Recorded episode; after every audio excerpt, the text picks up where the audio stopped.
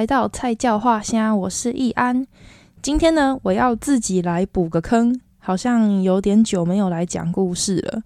之前在 EP 十的时候，然后那一集是在讲，呃，一本乔伊的书，叫做《我不喜欢这世界，我只喜欢你》。然后那个时候也有讲说，这一本书后来有改编成大陆的电视剧。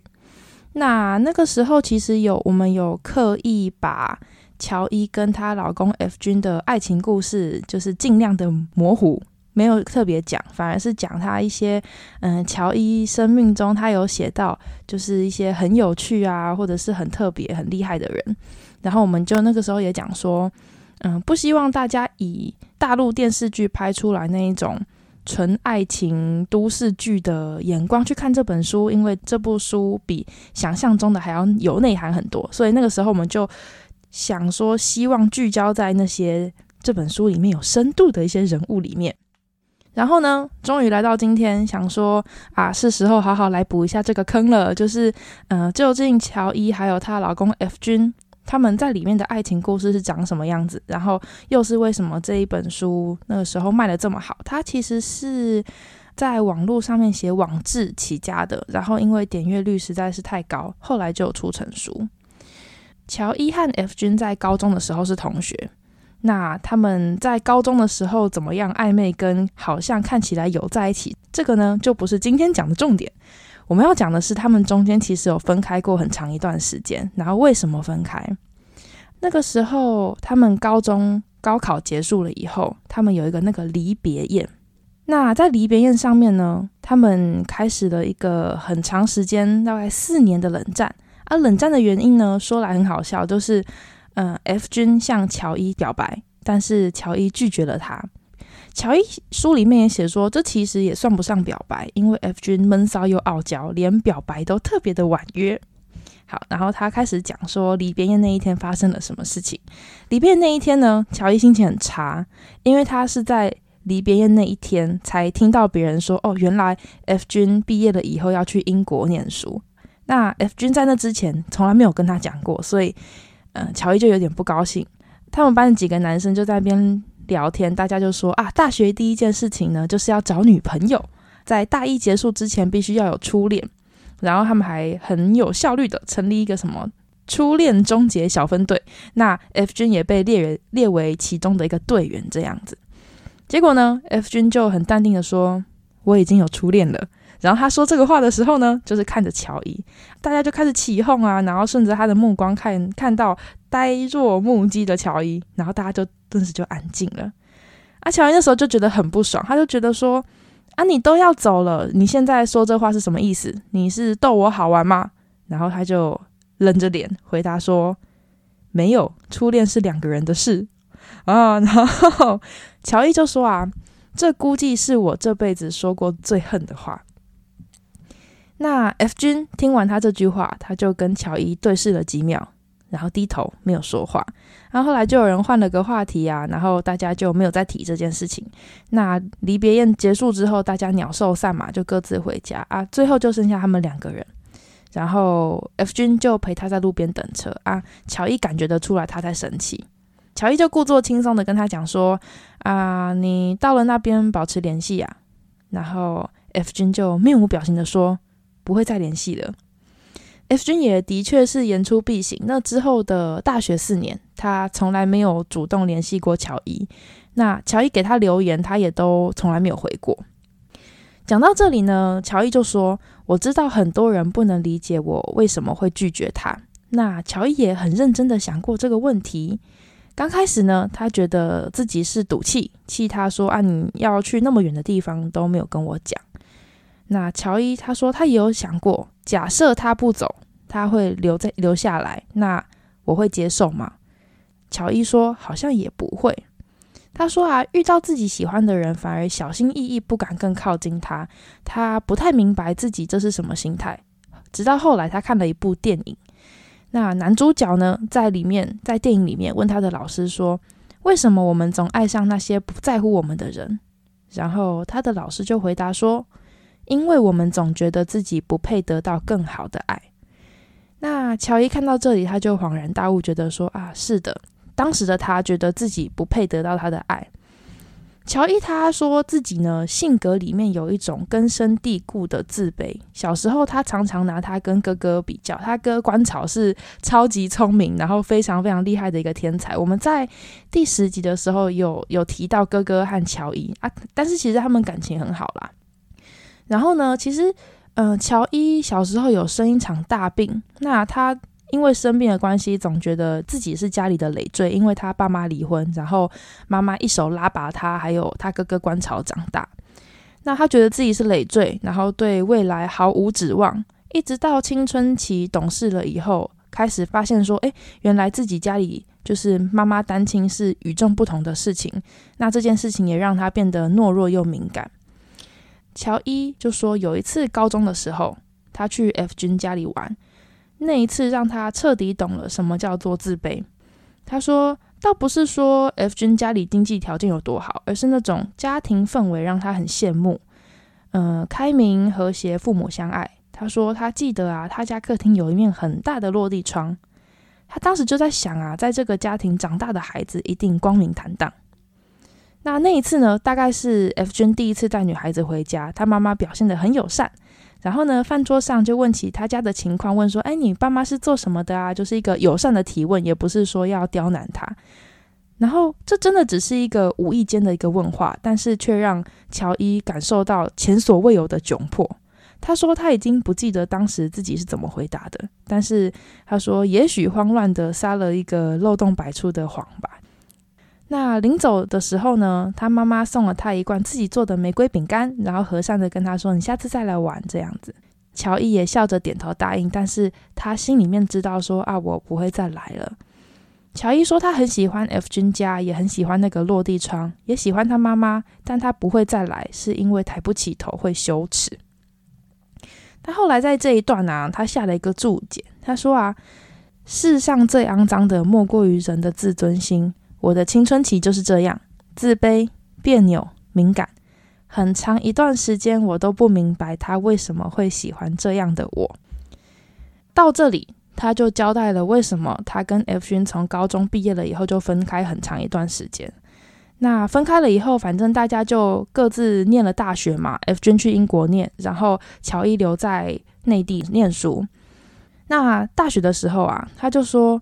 F 君走了以后，他其实没有特别去想他。事实上啊，没有他的大学生活，乔伊反而过得特别的充实快乐。他交了一帮开朗有趣的朋友，至今很怀念那段时光。我们 EP 十里面讲的很多的朋友，都是他那个时候大学交的一些很酷、很有趣的朋友，还有讲里面的一些故事。有兴趣的人可以去听一下，毕竟今天是在是在补那一集的坑。好。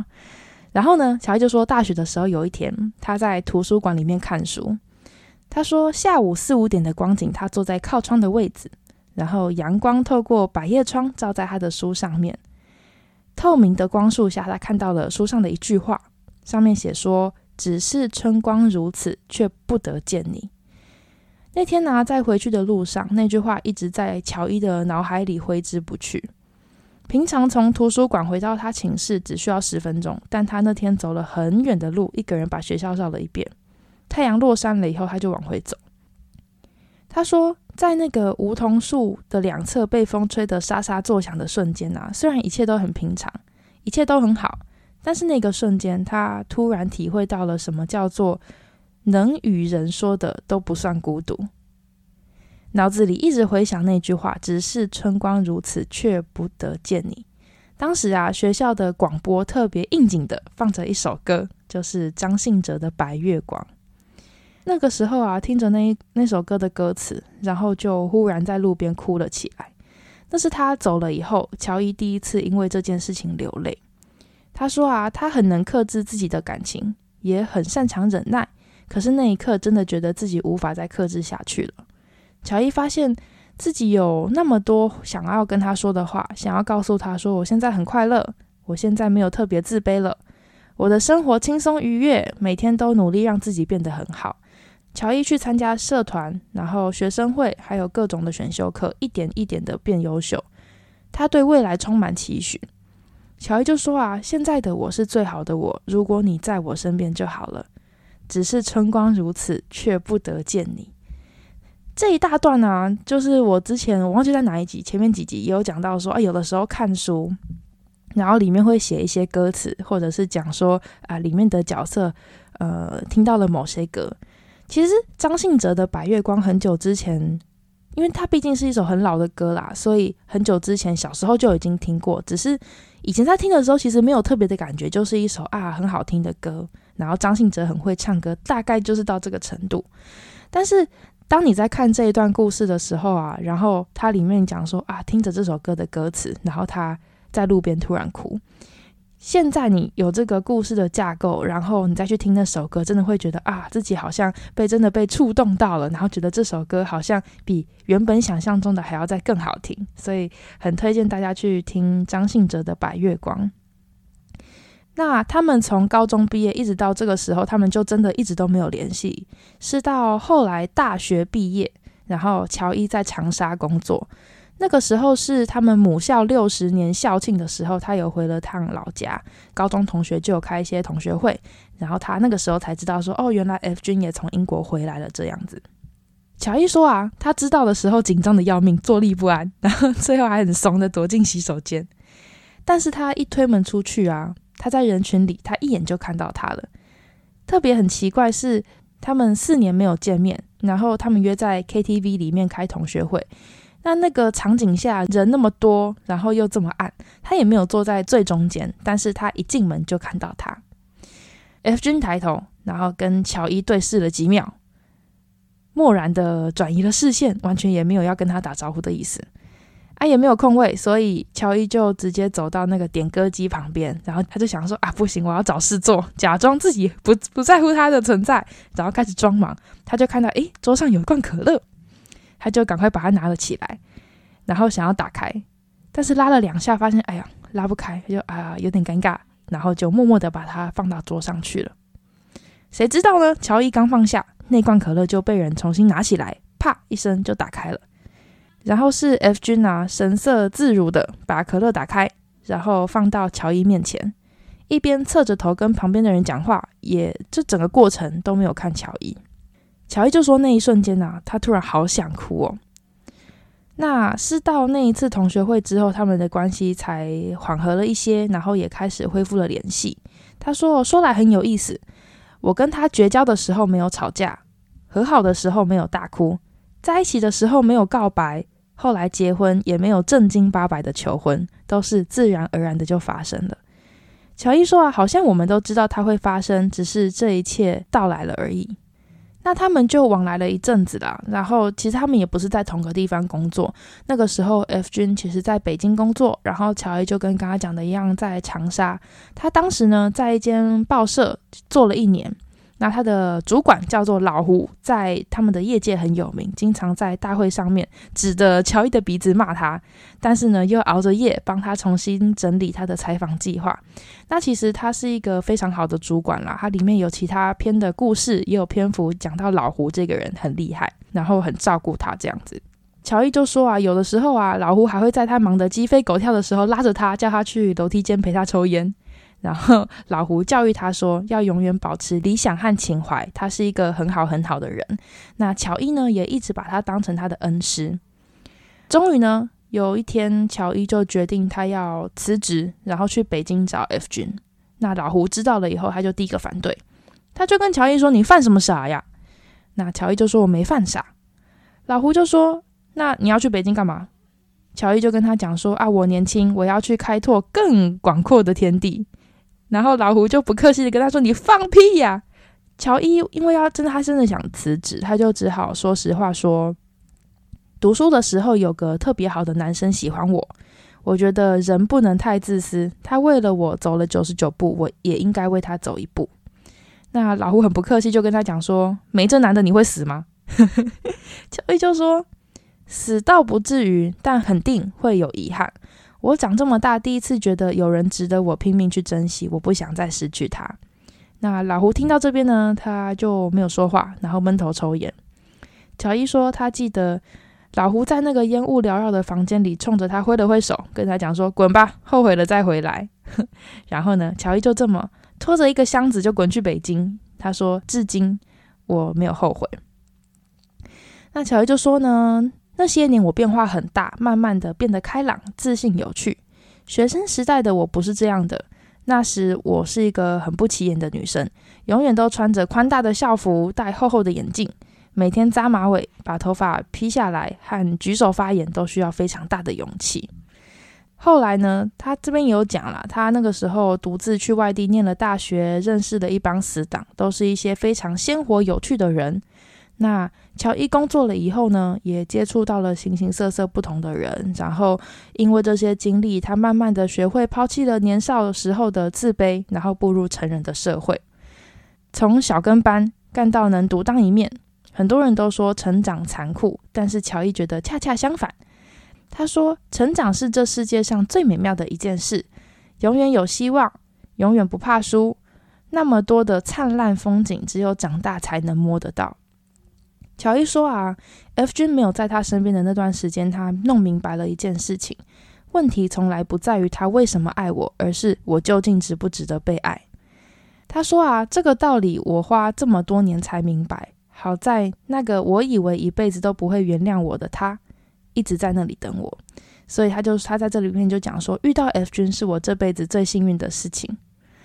乔伊说，我最不懂事的时候，曾经对 F 君讲说：“你走吧，你会找到更好的人。”他那个时候回了一句至今让我震撼的话：F 君那个时候说：“我从来不想要什么更好的人，我只想要眼前的人。你究竟什么时候才会懂？”乔伊说：“是的，我现在懂了。谢谢你始终没有抛下我，谢谢你有足够的耐心去等一个女孩慢慢长大。海底月是天上月，眼前人是心上人。”嗯，到这边觉得啊，这个故事非常的圆满，很很感人。那当然，这一本小说里面也几乎可以说。感人的成分跟好笑的成分算是一半一半啦。